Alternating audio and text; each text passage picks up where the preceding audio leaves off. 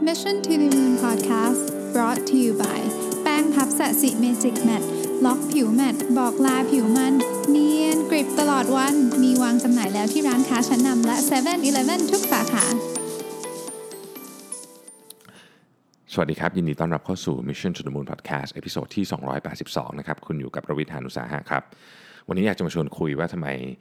บางทีเราก็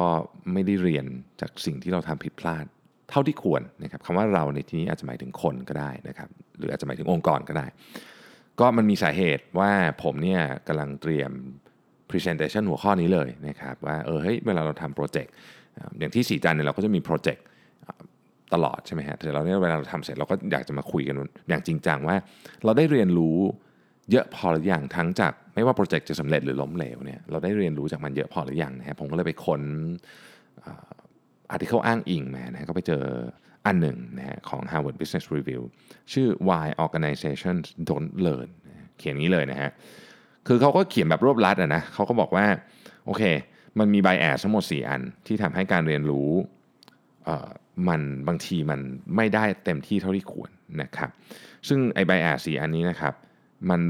มันประกอบไปด้วย 1 คือ bias กับความสำเร็จนะครับเรียกว่า bias toward success นะฮะ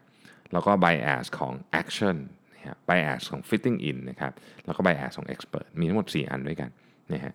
เอาอันแรกก่อนนะฮะ bias toward success นะครับคือเดี๋ยวนี้ทุกคนก็จะพูดกันหมดว่าโอเคเฮ้ยการล้มเหลวเนี่ยมันเป็นเหมือนกับมันเหมือนกับสิ่งที่ทำให้เป็นบทเรียนของชีวิตนะไม่ต้องห่วงล้มเหลวได้อะไรเงี้ยนะครับ แต่ในความเป็นจริงเนี่ยเราทำอย่างนั้นหรือเปล่า องค์กรทำอย่างนั้นหรือเปล่าเนี่ยฮะคือบางบางบางทีเราพูดแต่เราไม่ทำ คำว่าไม่ทำเนี่ยคือบางทีเราเรามุ่งไปให้รางวัลแต่กับความสำเร็จ แล้วแล้วเหมือนกับบอกว่าล้มเหลวโอเค ล้มเหลวเป็นการเรียนรู้เนี่ยแต่เราไม่ได้ทำให้มันเกิดการเรียนรู้ขึ้นจริงๆนะครับซึ่งไบแอสอันนี้เนี่ยก็จะทำให้การเรียนเนี่ยยากมากๆนะครับอันที่หนึ่งเนี่ยเป็นเรื่องที่เบสิกที่สุดเลยคือ fear of failure นะครับก็คือการกลัวความล้มเหลวนั่นเองนะฮะคือบางทีเนี่ยคือคือการกลัวความล้มเหลวเนี่ยมันมันอาจจะเรียกได้ว่าฝังอยู่ในอยู่ในยีนของมนุษย์เลยก็ได้นะครับ แล้วก็บางทีเนี่ยโดยเฉพาะหัวหน้าเนี่ยนะครับไม่ชอบความล้มเหลวอะแล้วก็มันก็เลยอยู่ในเหมือนสัญชาตญาณนะครับ การไม่ชอบความล้มเหลวแปลว่าอะไรในอีกข้างหนึ่งก็คือ ถ้าเราจะทำอะไรสักอย่างเราอยากจะทำอะไรที่มันน่าจะมีโอกาสสาเร็จมากกว่า การจะทำอะไรที่มีโอกาสสาเร็จมากกว่าเนี่ยมันก็ต้องเป็นของที่ค่อนข้างชัวร์นะครับ หรือว่าเคยใช้แผนนี้มาแล้วได้ผล มันรวมไปถึงการให้รางวัลกับคนในทีมด้วยนะ จะให้รางวัลกับ deliverables ที่สำเร็จ หมายถึงว่า ให้รางวัลก็คือให้รางวัลว่าเฮ้ยผลมันทำแล้วมันสำเร็จก็จะให้รางวัลนะฮะบางทีเนี่ยบางคนไม่รู้ด้วยซ้ำว่ากำลังทำเรื่องนี้อยู่นะและเมื่อเมื่อเรากลัวความล้มเหลวนะครับ คือเรียกว่าเราเราไม่อยากล้มเหลวอะเราก็ ให้ตั้งรางวัลไว้สำหรับความสำเร็จเราก็เลือกใช้ทางที่มันชัวร์ๆนะครับเรื่องการเอ็กซ์เพร์เมนต์ของใหม่ๆ ก็ไม่เกิดขึ้น วิธีการแก้ปัญหาในเรื่องนี้นะครับคือคือถ้าอยากให้มันมีมีการเอ็กซ์เพร์เมนต์เกิดขึ้นก็ต้องก็ต้องทำฮะคือถ้าเราพูดว่าเราอยากจะได้โอเคมามีการเรียนรู้จากการผิดพลาดอะไรอย่างเงี้ยนะครับหนึ่งก็ต้องไม่ลงโทษการเรียนรู้ด้วยด้วยการทดลองนะครับสองบางทีเนี่ยหัวหน้าเองจะต้องทำเป็นตัวอย่างด้วยซ้ำ นะฮะไอ้คำว่า fail forward เนี่ยนะคำว่า fail forward เนี่ยมันมันต้องทำให้ทุกคนรู้สึกสบายใจที่จะ fail forward คือเขาจะต้องรู้ว่าล้มแล้วเนี่ยเขาไม่ได้ถูกลงโทษนี่ดังนั้นเนี่ยการที่เราจะบอกว่าเฮ้ยองค์กรของเราเนี่ยอยากมีการเรียนรู้นะเราต้องการที่จะเรียนรู้และพัฒนาองค์กร โดยการทดลองอะไรแบบนี้เป็นต้นเนี่ยนะครับ สิ่งที่สำคัญที่สุดไม่ใช่การออกนโยบายสวยหรู แต่คือการทำให้เห็นจริงว่า โอเคเฮ้ย คนนี้ทดลองแล้ว อาจจะล้มเหลว แต่ไม่เป็นไร เพราะว่าเราอยากทำอย่างนี้จริงๆนั่นคือพาร์ทที่ 1 อันที่2เนี่ยครับคือ fix mindset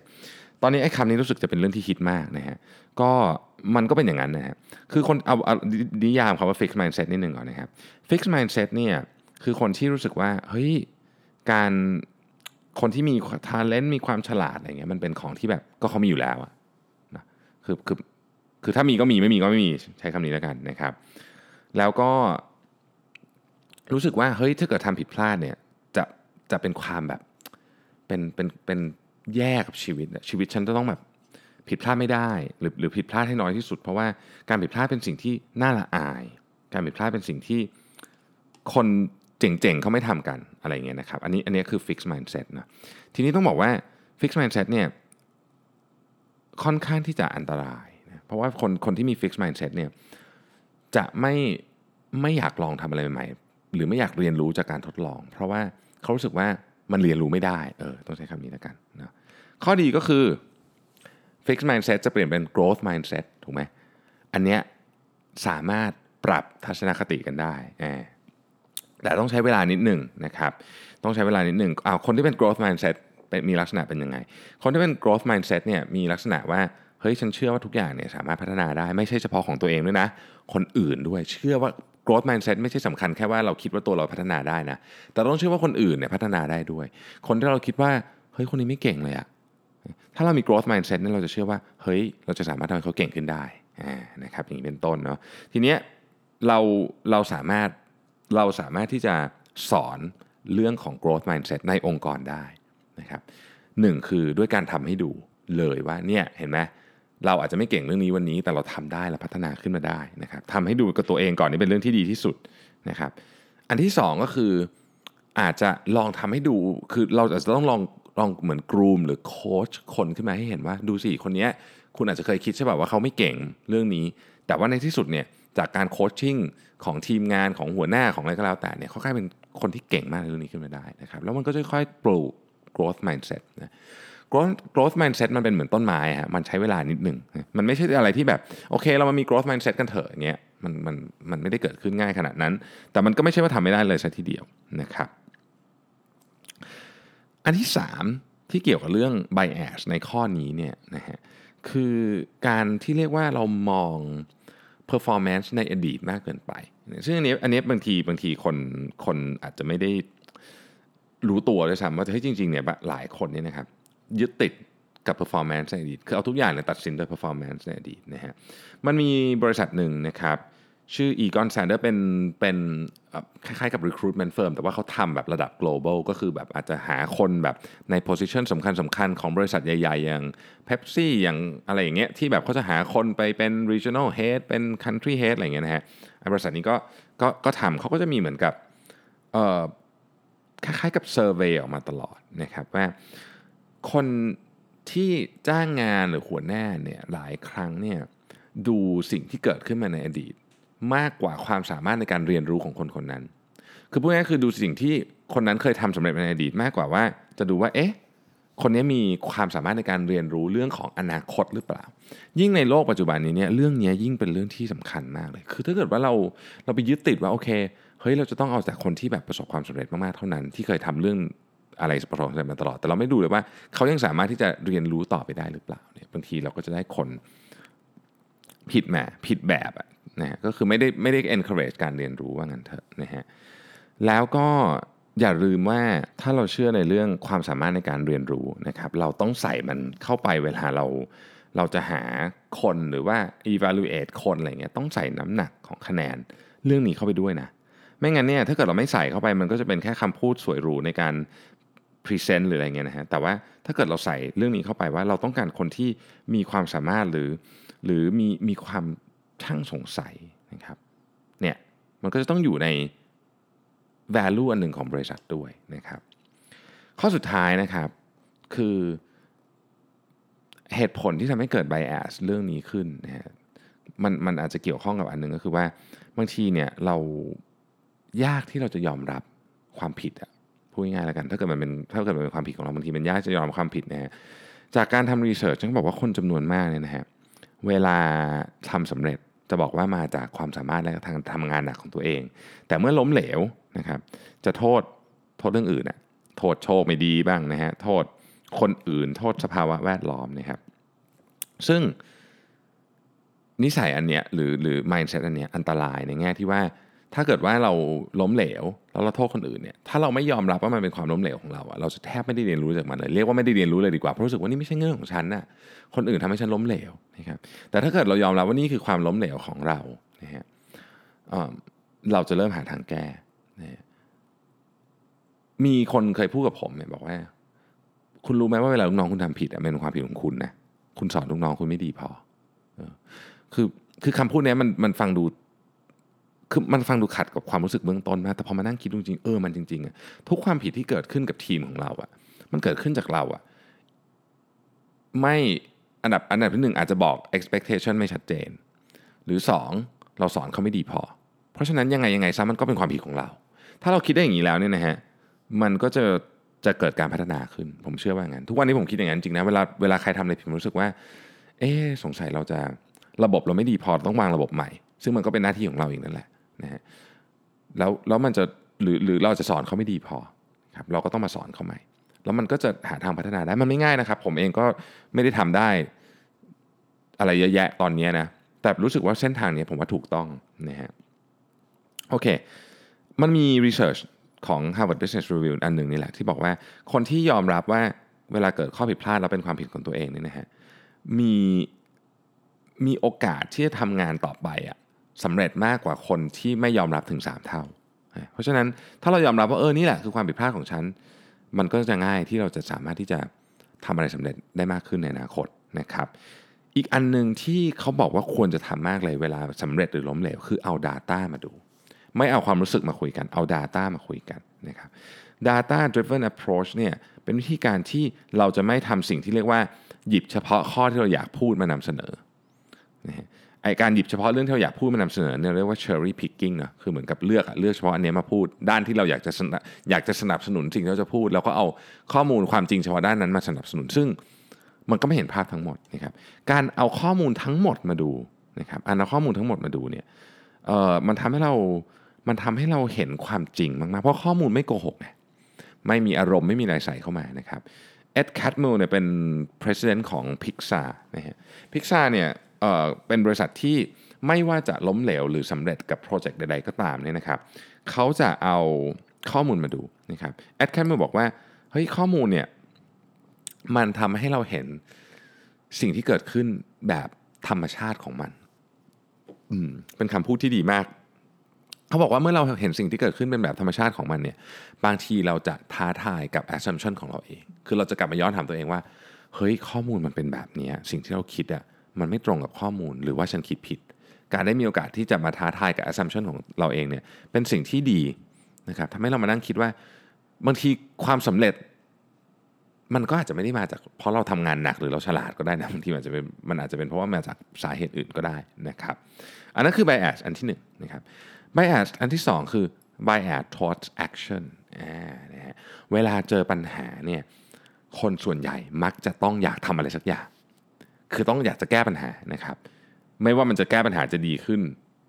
หรือไม่ดีขึ้นก็ตาม แก้ปัญหาจะแย่ลงก็ได้ แต่ว่าเราชอบทำเพราะฉะนั้นเราอยากจะอยากจะมี action นะครับ เพื่อพิสูจน์เรื่องนี้นะนะฮะเขาก็ไปทำการเก็บสถิติของผู้รักษาประตูนะครับในเกมแข่งขันฟุตบอลต่างๆนะผู้รักษาประตูเนี่ยนะครับเวลาต้องยิงจุดอะไม่ใช่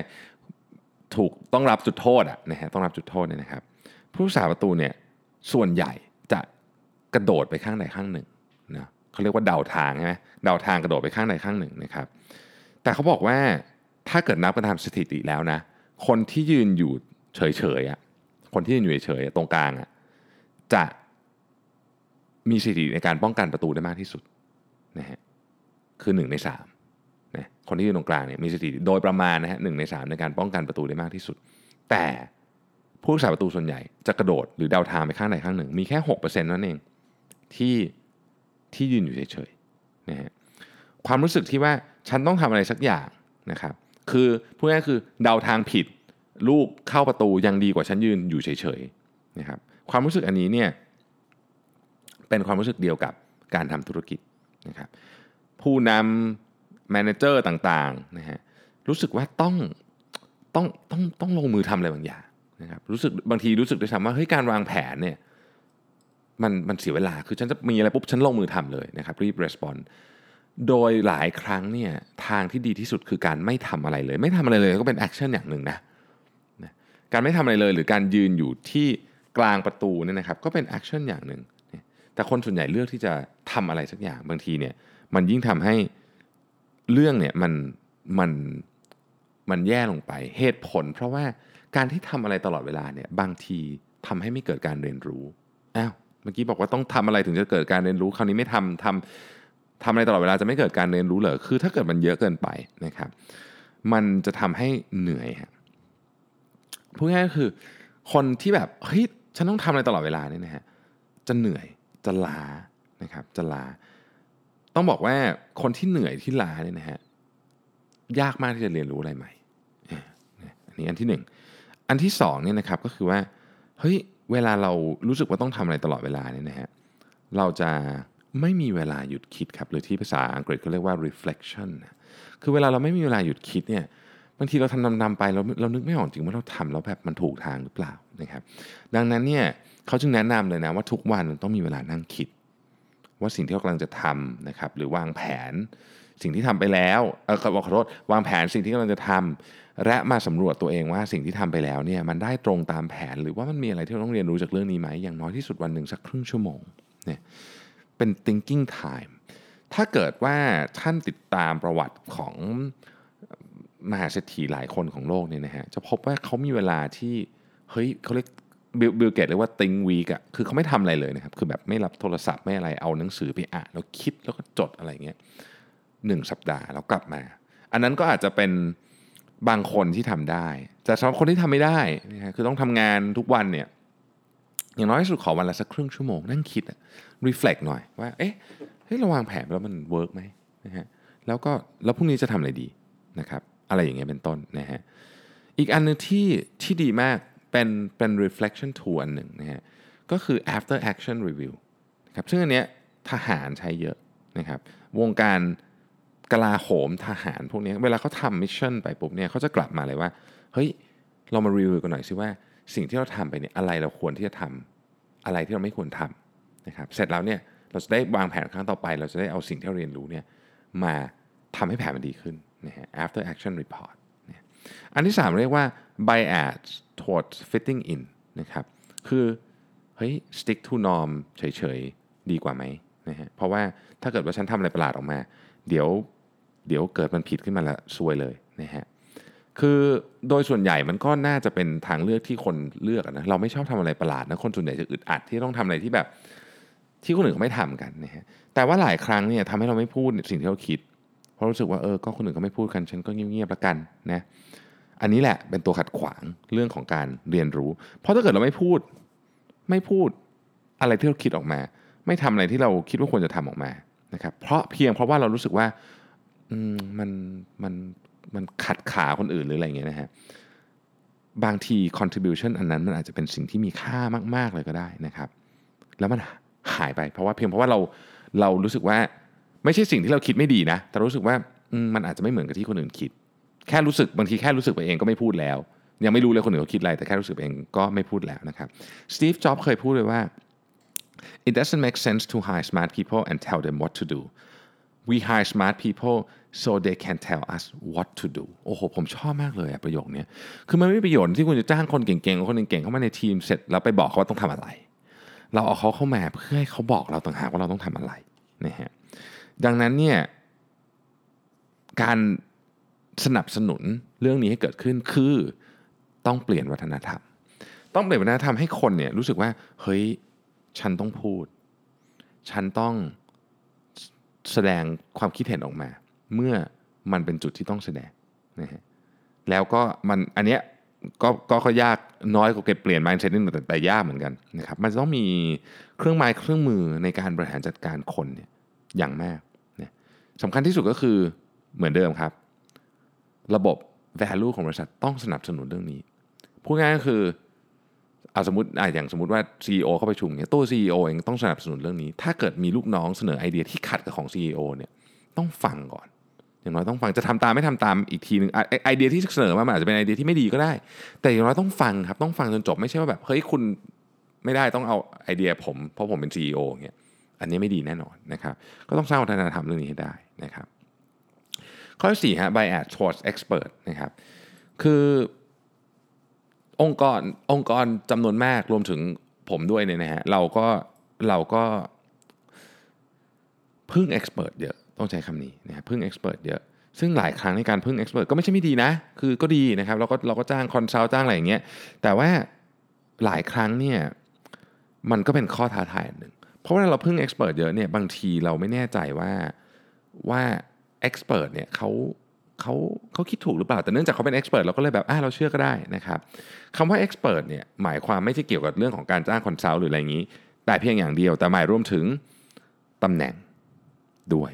นะครับตำแหน่งอยู่ทำงานนี้ไม่นานแค่ไหนก็เกี่ยว คนนี้ทำงานนี้มา 20 ปีเขาต้องเป็น expert แน่เลย ถ้าเกิดฉันคิดอะไรแตกต่างจากเขาเนี่ยแปลว่าฉันต้องคิดผิด ซึ่งไม่เสมอไปนะ แต่ถ้าเกิดว่าเรา ให้คนที่อยู่ในตำแหน่งมานานที่สุด ให้คนที่ตำแหน่งใหญ่ที่สุดเนี่ยแล้วให้ expert view กับเขาก็คือโอเค ถ้าเกิดคนนี้พูดอะในเรื่องนี้ต้องถูกแน่เลยเพราะเขาทำงานมานานที่สุดเนี่ยคนคนนั้นจะเกิดสิ่งที่ว่า authority ขึ้นนะครับคือสิ่งที่ฉันพูดเนี่ยจบเด็ดขาด หมายความว่าอะไร นานๆไปมันจะไม่มีใครกล้า challenge ความคิดของ expert คนนี้ คนทั้งห้องประชุมอะอาจจะรู้สึกว่าไอเดียนี้แม่งโคตรไม่ work เลยว่ะแต่ไม่มีใครกล้า challenge เพราะว่าวัฒนธรรมของเราคือเชื่อ expert สิ expert รู้ดีที่สุดอันตรายเหมือนกัน การเรียนรู้ก็ไม่เกิดขึ้น การเรียนรู้ของคนในองค์กรก็ไม่เกิดขึ้น การเรียนรู้ของตัว expert เอง ก็ไม่เกิดขึ้นเนี่ยทำไงดีอะสิ่งที่ควรทำก็คือว่าเราควรจะ empower ทุกคนให้สามารถที่จะเสนอมุมมองของตัวเองได้ผมรู้นะมันเหนื่อยมากเลยการทำแบบนี้คือมันมันยุ่งยากมากแต่ แต่ถ้าเกิดว่าเราสามารถที่จะทำแบบนั้นได้เนี่ยนะฮะเราจะเข้าใจเลยว่า เฮ้ยบางทีเนี่ย สิ่งที่เราสิ่งที่สิ่งที่เรากำลังหาทางออกสิ่งที่เราอยากเรียนรู้อยู่เนี่ย มันซ่อนอยู่ในตัวคนที่ที่เรารู้สึกว่าเขาเป็นคนธรรมดาธรรมดานี่แหละเขาเขาก็ทำงานของเขาไปแต่ว่าเฮ้ยทางออกมันซ่อนอยู่ เพียงแต่ก่อนหน้านี้เขาไม่มีพื้นที่ที่จะพูด เท่านั้นเอง เราก็เลยไม่ได้เรียนรู้อะไรใหม่นะครับ ถ้าเราสนับสนุนคนเหล่านี้ทุกคนให้พูดออกมา ให้บอกมาว่าเฮ้ยสิ่งที่เขาคิดในในเรื่องหน้างานนี้คืออะไรนะฮะมันจะมีประโยชน์มาก มันจะมีประโยชน์มากมันจะสร้างความเปลี่ยนแปลงได้มหาศาล ผมไม่แน่ใจว่าผมเคยเล่าให้ฟังหรือเปล่าว่าแบรนด์สาสีที่ผมทำเนี่ยนะฮะที่สีจันทำเนี่ยขอขายของนิดนึงนะแบรนด์สาสีเนี่ยเกิดขึ้นมาจากเซลล์ที่ไปเจอลูกค้าที่ที่อยู่ข้างหน้างาน แล้วเขาพูดขึ้นมาเขาพูดไอเดียขึ้นมาแล้วเรามาสานต่อจนกลายเป็นแบรนด์ที่แบบโอ้ตอนนี้แบบเป็นเป็นเรา happy กับแบรนด์นี้มากซึ่งมันเกิดขึ้นมาจากอย่างนั้นเลยนะครับก็คือประชุมกันคือไม่มีใครคิดเรื่องนี้มาก่อนเลยอะ แล้วก็แล้วก็เซลล์ท่านเนี่ยก็พูดขึ้นมาบอกเออเนี่ยผมผมมีไอเดียจะนำเสนอ แล้วมันก็ต่อยอดกันมาจนเป็นแบรนด์อันนี้ ซึ่งซึ่งเฮ้ยผมว่ามันย้อนมองย้อนกลับไปครับผมว่ามันเจ๋งมากเลยนะเราก็พยายามจะสนับสนุนให้เรื่องแบบนี้เกิดขึ้นเรื่อยๆ ซึ่งซึ่งไอ้เคสของสาสีเนี่ยมันอาจจะมันอาจจะเป็นเคสที่เป็นวันออฟคายเนี่ยคือมันไม่ได้เกิดขึ้นบ่อยเราก็พยายามที่จะเอาเคสนั้นมามาสร้างให้มันเกิดขึ้นเป็นเป็นวัฒนธรรมให้ได้นะครับ ในที่สุดนะเราก็หวังว่าจะเป็นอย่างนั้นนะฮะโอเค อันนี้เป็นเป็นอันที่ผมรู้สึกว่ามันอาจจะเป็นเรื่องเก่าๆในเรื่องของการเรียนรู้เรื่องของอะไรเงี้ยแต่บางทีเราก็ต้องกลับมานั่งคิดดูจริง ๆ ว่า เราได้สนับสนุนให้องค์กรของเราเนี่ยเป็นองค์กรแห่งการเรียนรู้จริง ๆ หรือเปล่า เพราะหลายครั้งเนี่ยเราพูดเราอาจจะเขียนไว้ใน mission statement ด้วยซ้ำแต่ว่าการแสดงออกการประเมินผลอย่างเงี้ยการสร้าง value การสร้างวัฒนธรรมอะไรที่มันมองไม่เห็นเนี่ย มันไม่ได้สนับสนุนไปทางนั้น เพราะฉะนั้นลองสำรวจดูฮะผมเองก็ต้องไปรื้อระบบนี้เยอะเลยนะแต่คิดว่าถ้าเราถ้าเราทำจริง ๆ คือ walk the talk อะคือพูดไงก็ทำไม่ได้อย่างนั้นเนี่ยองค์กรแห่งการเรียนรู้เนี่ยครับจะเป็นองค์กรที่สามารถที่จะอยู่รอดในความเปลี่ยนแปลงที่รุนแรงแบบทุกวันนี้ได้นะครับโอเค ก็ ขอบคุณทุกท่านที่ติดตาม Mission to the Moon Podcast อ๋อลืมไปลืมไปมีคนถามเรื่อง fasting เข้ามาเยอะมากนะครับ อาจจะช่วงนี้พูดบ่อยนะฮะหลายคนมีคำถามเยอะมาก ผมรวมมันเป็นหัวข้อ FAQ เลยก็แล้วกันนะฮะ fasting ตอนนี้ที่ทำนะครับกลับมาทำ18 6 ก็คืออด 18 ทาน 6 เนี่ย มีคนถามว่า เอ๊ะแล้วมันมันหิวไหมอะไรเงี้ยนะฮะ หิวครับแต่มันจะหายไปอย่างรวดเร็วนะครับอันนี้คือคำถามที่หนึ่งที่ที่เป็นคำถามยอดฮิตคำถามที่สองคือ เราจะเป็นโรคกระเพาะไหมนะครับอันนี้ผมไม่มีผมไม่มีข้อมูลนะคือแต่ว่าผมเคยได้ยินหลายคนแล้ว อย่างขอขออนุญาตอ้างพี่หมูอุกบีทีหนึ่งนะฮะแกเป็นผู้ปล่อยละเขาเรียกว่าอะไรผู้เผยแพร่ลัทธินี้พี่หมูบีเคยเป็นโรคกระเพาะแต่ fasting แล้วหาย ส่วนตัวผมเนี่ยเป็นกรดไหลย้อน fasting ก็หายเหมือนกัน amazing มากแต่ว่า อันนี้อันนี้ไม่มีข้อมูลทางการแพทย์ support เพราะฉะนั้นเลยเล่าเป็นคล้ายๆกับ observation เฉยๆเนาะอย่าอย่าอย่าอย่าบอกว่าเฮ้ยเรามีข้อมูลว่าการทำ fasting ทำให้หายไม่ใช่นะฮะมันอาจจะเป็นเฉพาะเคสผมกับเคสพี่หมูก็ได้ ก็ต้องลองดูครับ คือถ้าเกิดรู้สึกว่าไม่ไหวก็อย่าทำต่อ อย่าไปฝืนนะครับ ข้อที่ 3 ช่วงที่กินกินอะไรนะฮะ เอาตามตำราเลยนะ ถ้าเกิดอยากได้ประสิทธิภาพมากสุด ช่วงที่กินเนี่ยต้องกินคีโตฮะ แต่ผมอะไม่ยังยังไม่ได้ทำแบบนั้น เออยังไม่ทำแบบนั้น ผมก็กินอาหารปกตินี่แหละนะครับ carry in carry out เหมือนเดิมนะ คือไม่ใช่โอ้โห ช่วงไม่ fasting นี่เรียกว่ากินบุฟเฟ่รัวไม่หยุด 6 ชั่วโมงอย่างเงี้ยคุณยังไงคุณก็น้ำหนักขึ้นนะครับ ถ้าเกิดคุณต้องการจะ fast เพื่อเพื่ออลดน้ำหนักเนี่ยนะ เพราะฉะนั้นเนี่ยอาหารที่กินก็คือเหมือนเดิมครับ อาหารต้องมีประโยชน์เนาะต้องเป็นอาหารที่มีประโยชน์ เราก็ไม่ใช่กินแบบโอ้โหไม่ไม่หยุดคือผมผมอย่างนี้ผม ต่อมื้อจะกินเยอะขึ้นนิดเดียวนิดเดียวจริงๆ สมมติว่ากินเหลือ 2 มื้อเนี่ยกินเยอะขึ้นนิดหนึ่งนะไม่ได้แบบโอ้โหแบบเท่าตัวอะไรเงี้ยนะฮะอีกคำถามหนึ่งที่เจอบ่อยคือว่า fasting แล้วนอนหลับไหมสำหรับผมไม่ได้เปลี่ยนเรื่องการนอนหลับหรืออะไรก็นอนหลับสบายดีรู้สึกปกติดีนะครับมีเรื่องอะไรอีกอ๋อถ้า fasting นานๆแล้ว ระบบร่างกายจะรวนหรือเปล่าจะเป็นโยโย่เอฟเฟกไหม อืมอันนี้น่าสนใจ เพราะว่ายังไม่ได้ยังไม่ได้ทำแบบติดต่อกันเป็นปีๆก็เลยไม่แน่ใจเหมือนกันว่าเอ๊ะมันจะรวนหรือเปล่านะครับ แต่ถามว่าตอนนี้ทำแล้วรู้สึกยังไง คือตอนนี้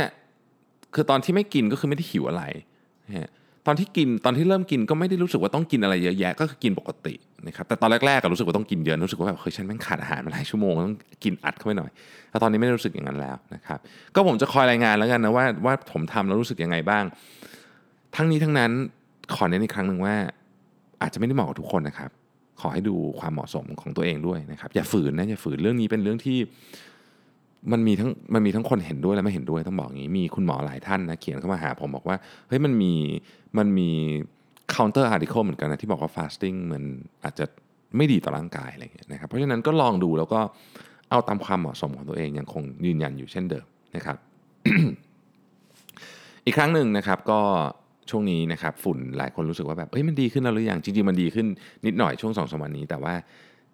เท่าที่ผมอ่านข่าวมาเนี่ยมันยังไม่ได้ไปไหนนะฮะมันก็เพราะที่ผมวัดค่าอยู่เนี่ยมันก็ดีขึ้นอะดีขึ้นนิดนึง ก็ยังคงต้องระมัดระวังในระดับสูงต่อไปนะครับ ใครที่ต้องอยู่ข้างนอกเยอะๆอาทิขี่มอเตอร์ไซค์นะฮะหรือว่าถ้าเกิดคนมีลูกน้อง